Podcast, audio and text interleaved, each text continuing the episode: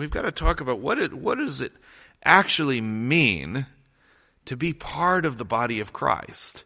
And then I went back even further. What does it actually mean to be a disciple of Jesus? That's, that's what we are, right? The word mathetos means a follower.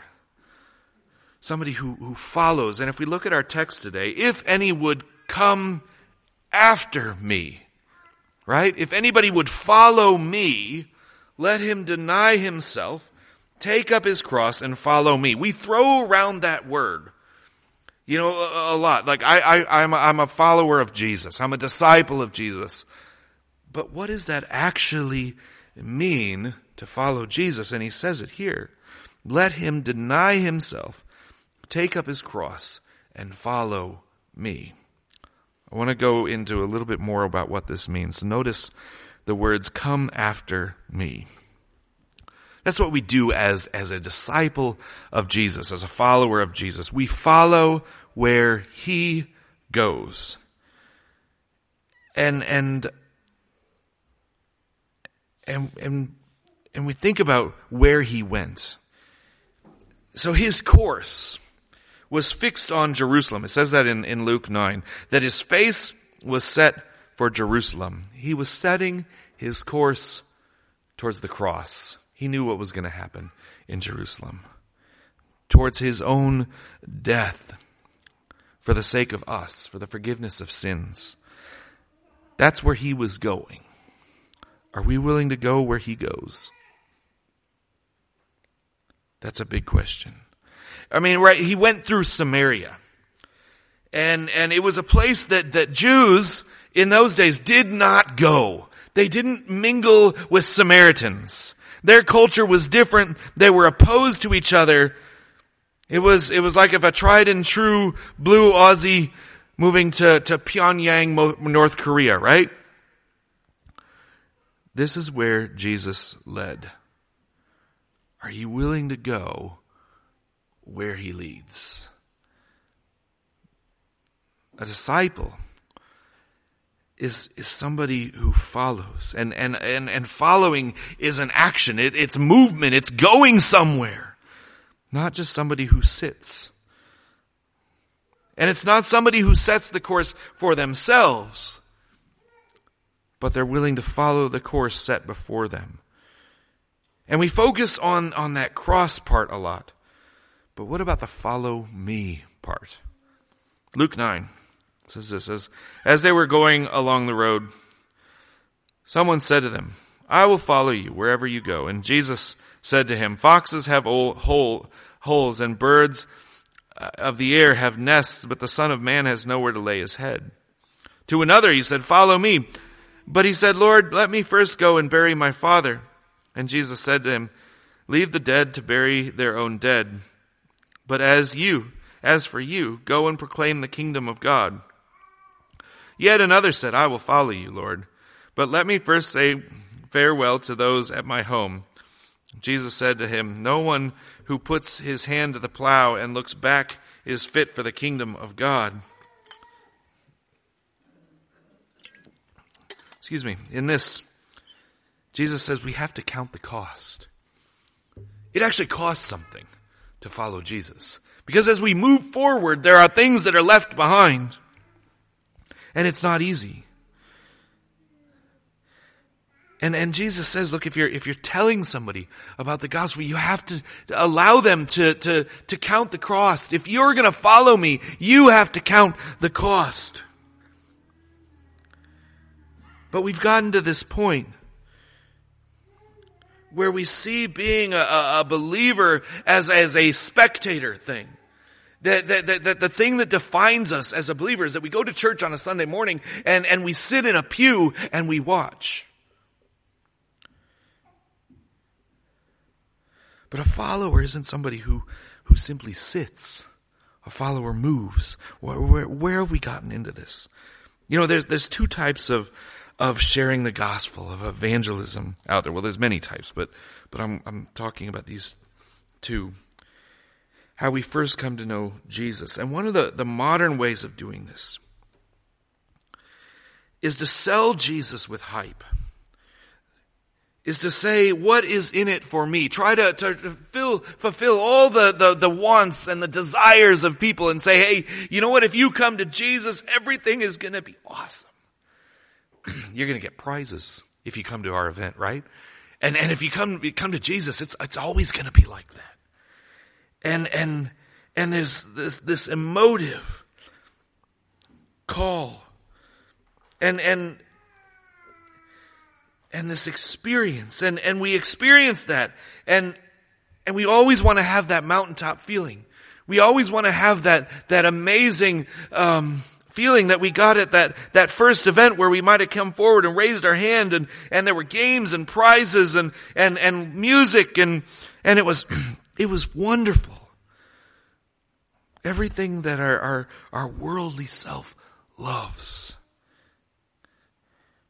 And what happens is we create this culture that is always striving to receive always striving to, to have that experience, to have that feeling, that emotion again.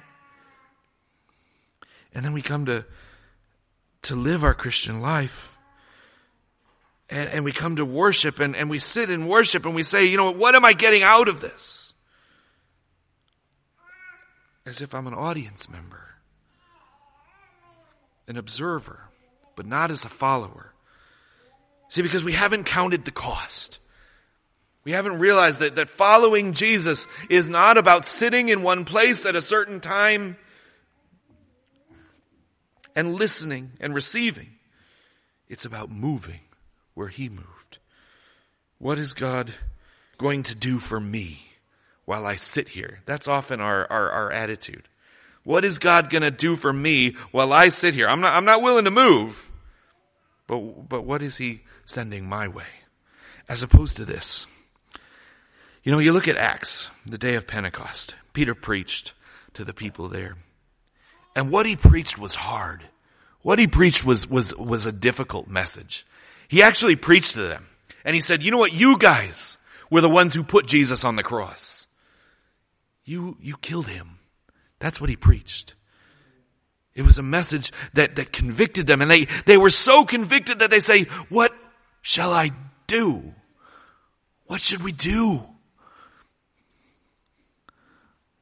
It wasn't, it wasn't a, a message that convicted them and, and said, where shall we sit? It was a message that said, what shall we do? And he continued to preach.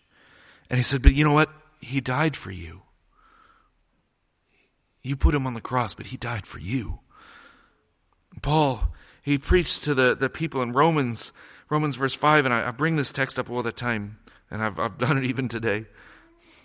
Um, you know, he, he, Paul, when he preached, he didn't say, oh, you know what, you're great, you're good, God owes you. He didn't get to that, that verse in that song and, and say, you know, why, why should I gain from his reward? Well, because I'm a great guy.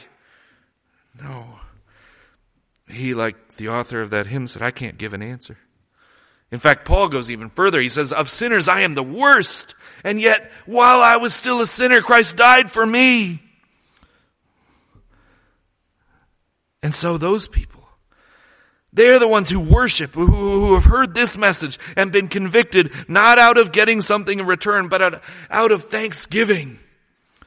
They're those who, who are part of the church, not as an observer, but those who ask, like the people in, in, in, on the day of Pentecost, what must I do? As those in 1 Corinthians 12 who, who are there to build one another up because of the gifts given to them by God's grace. They're, they're, they're there to move because they have received, not because of what they will receive, like Philippians 4, where we're commanded in everything we do to do it out of thanksgiving for the grace that He's given us, not only that, that not only for what God will give us, but for what He has already given us. That should be our motivation. He's already given us eternal life. What other motivation should there be? And yet, He continues every day to give us more and more grace, to bless us even more. Sometimes we recognize it, sometimes we don't. But it's, it's, it's the, the, the, the, the tension between am I a Christian to receive or am I a Christian because I have received? And, and then this leads in to the spectators versus the movers, the followers. Why be a disciple? Verse 25. Jesus doesn't sell this very well. Whoever would save his life will lose it, but whoever loses his life for my sake will find it. For what will profit for for it will profit a man what will profit a man if he gains the whole world but forfeits his soul? Or what shall a man give in return for his soul? You know i find this interesting. When you when you look at, at jesus' call to follow him he doesn't sell it very well uh, on, on, modern terms does he? Like he, he doesn't offer any any kind of um uh, any what we see offered today in fact when when somebody wants to follow him again in luke 9 he says look you know what you want to follow me? I got nowhere to lay my head. Uh, you got to take up your cross. They would have understood that in those days, what that meant. He, he doesn't sell it very well. He doesn't make it sound like it's all going to be roses. You know, we make these, these grand plans, and we like to tell God our plans. I've even heard it said that if you tell God your plans in faith, He will make all of your hopes and dreams come true, right? I was one of those people. and I can tell you Australia was never in the plans. We have this habit of making our own plans and saying to God, look, God, please, I'll, I'll follow you so long as it's one of these options.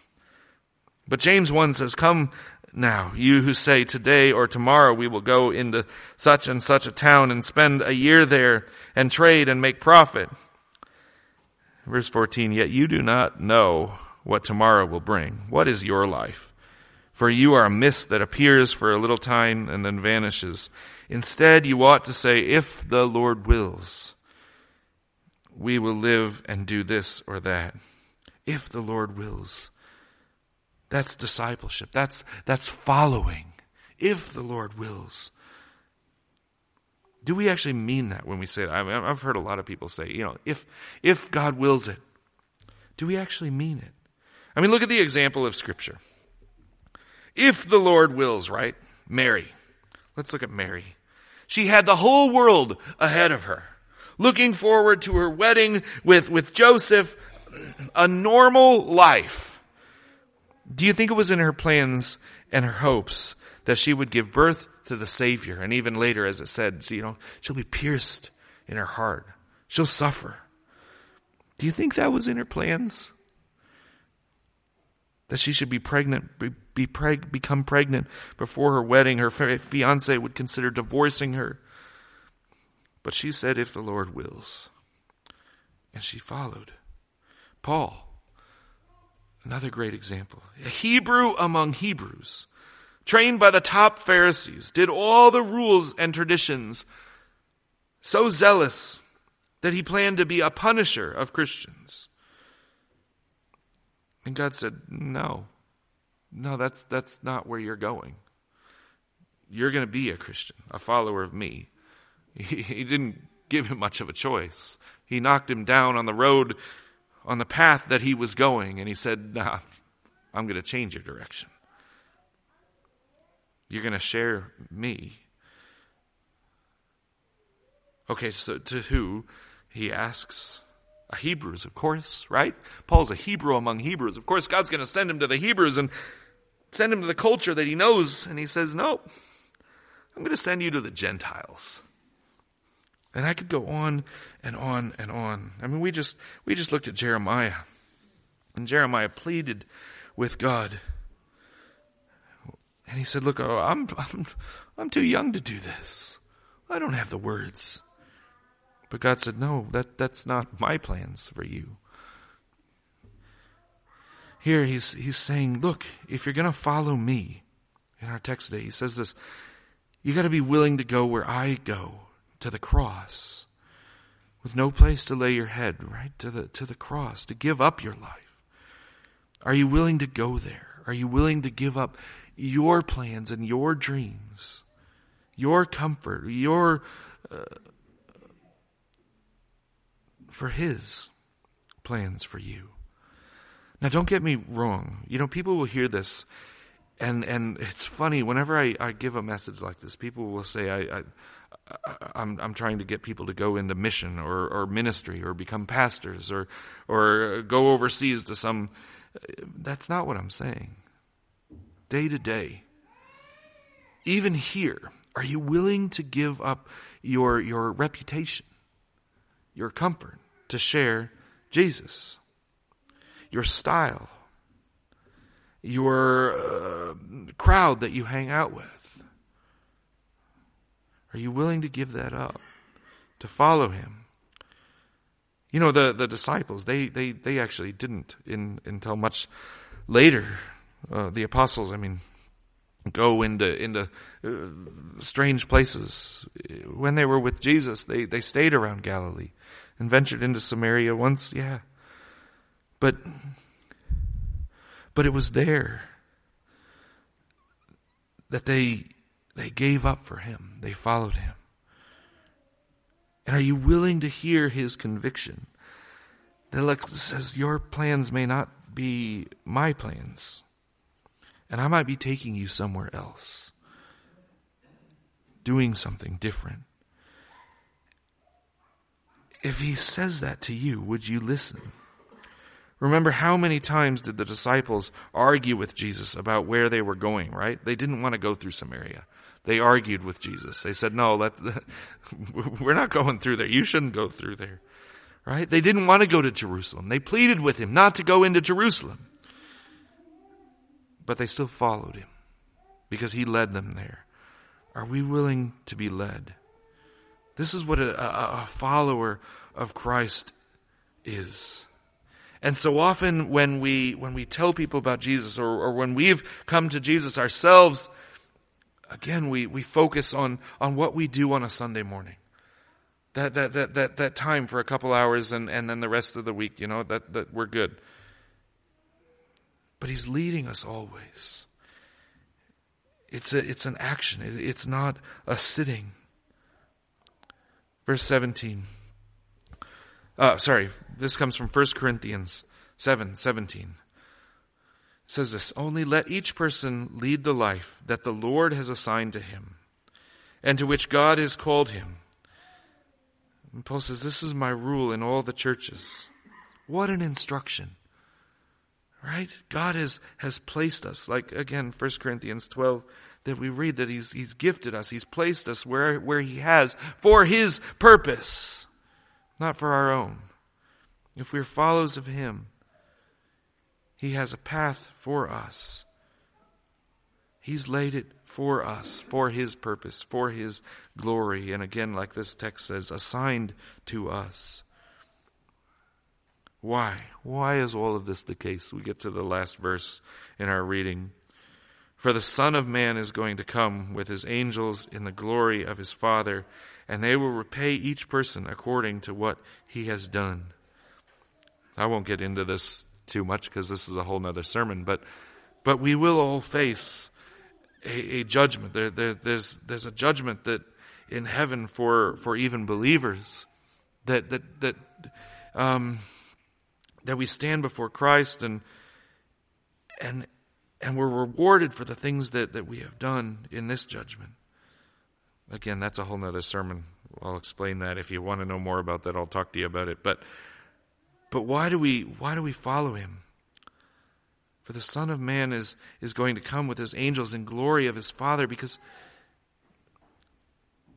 because he's Jesus, because of what he's given us, because he's victorious over sin and death, and he's given us life.